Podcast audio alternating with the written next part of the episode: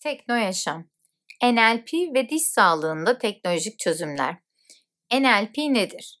NLP, Neuro Linguistic Programming, bizlerin farkında olmadan gerçekleştirdiğimiz düşünce ve davranış biçimlerimizi anlamamızı ve bunları istediğimiz doğrultuda değiştirebilmemizi sağlayan teknikler bütünü bir nevi yani zihnin dilini programlaması olarak tanımlayabiliriz.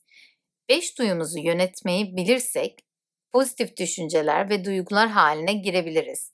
Aslında her şey elimizde. Yeter ki yönetmesini bilelim. Duyu organımız olan kulaklar çok önemli. Kullandığınız her sözcükte bir anlaşma imzalarsınız. Hem kendinizle hem de karşınızdaki ve hem de tüm evrenle. Bir insan gelecekte ne yaşayacağını merak ediyorsa bugün ne konuştuğuna bakmalı. Sadece olmasını istediğiniz şeyleri söyleyin. Hasta olmak istemiyorum yerine sağlıklıyım, yaşlanmak istemiyorum yerine her daim genç kalacağım. Beyin negatifi algılamaz. Evet, beyin negatifi algılamaz ve söylenen her sözü gerçek kabul eder. Örneğin siz unutma dediğinizde onu unut olarak algılar ve aslında aklında tut demek daha doğrudur. Birisine panik yapma dediğinizde daha fazla panik olacaktır.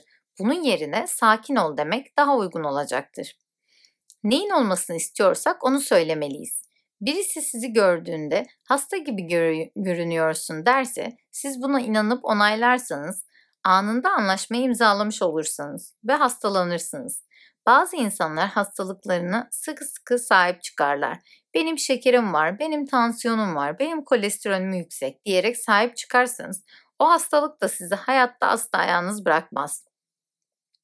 Ben diye başlayan her cümleyi bilinçaltınız sahiplenir. Evet, ben diye başlayan cümleyi bilinçaltınız sahiplenir ve bunu e, emir olarak kabul eder. Eskilerin sıkça söylediği bir söz vardır. Bir şeyi 40 kere söylersen olur. Neden böyle söylediğini hiç düşündüğünüz oldu mu? Çünkü dil neyi söylerse bilinçaltı onu gerçek kabul eder ve beyin gerçekleştirmek için harekete geçer. Olumlu konuşmak ve düşünmek çok önemli. Olumlu konuşmak, olumlu düşünmek çok önemlidir. Ağzınızdan çıkan cümleleri değiştirin, hayatınız değişsin. Sözlerinizle birlikte düşünceleriniz de değişmeye başlar. Düşünceleriniz değiştikçe de davranışlarınız değişir ve siz başka biri olursunuz. Bir bakarsınız ki yaşamınız, söyledikleriniz, düşündükleriniz ve davranışlarınız olmuş. Cümlelerin ne hissettirdiğini düşünün. Şimdi şu iki cümleye bakın ve iki cümlenin de ayrı ayrı size ne hissettirdiğini düşünün. Bugün hava çok güzel ama yarın yağmur yağacak. Yağmur yarın yağmur yağacak olsa bile bugün hava çok güzel.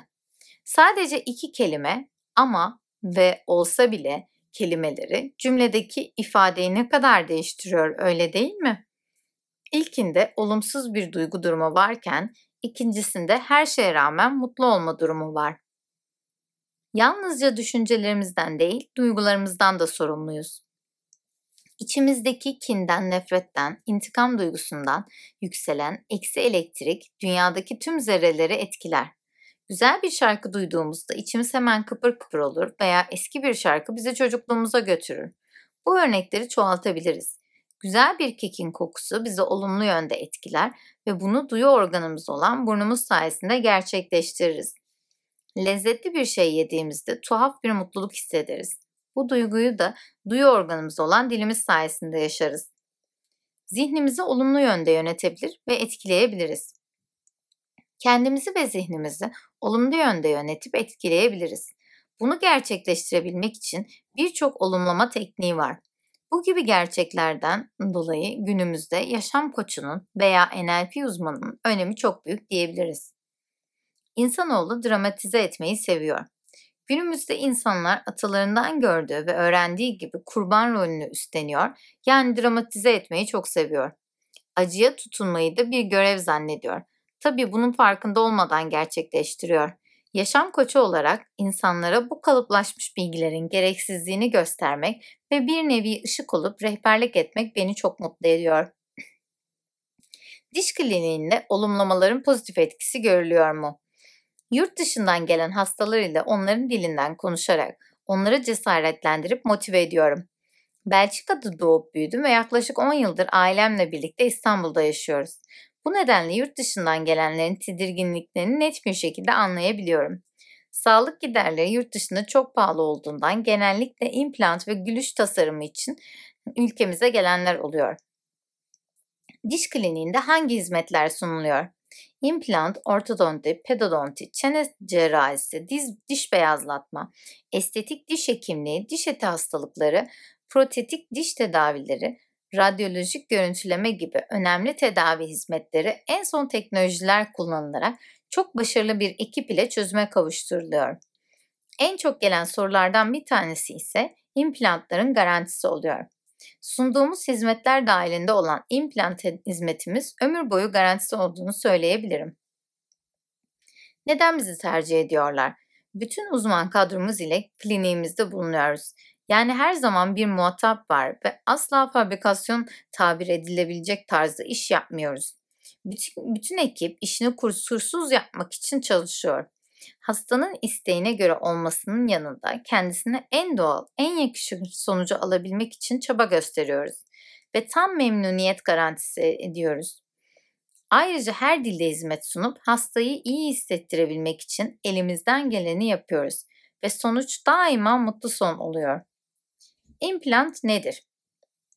Günümüzde kaybedilen dişlerin fonksiyon ve estetiğinin yeniden hastaya kazandırılmasında en çok tercih edilen tedavi yöntemi haline gelen dental implantlar titanyum materyalinden yapılan yapay diş kökleridir. Genellikle vida şeklinde olan dental implantlar titanyum olması nedeniyle biyolojik olarak çene kemiğine olan uyumu çok yüksektir. Bu uyum kemik hücrelerinin titanyum yüzeyine bağlanmasıyla gerçekleşmektedir.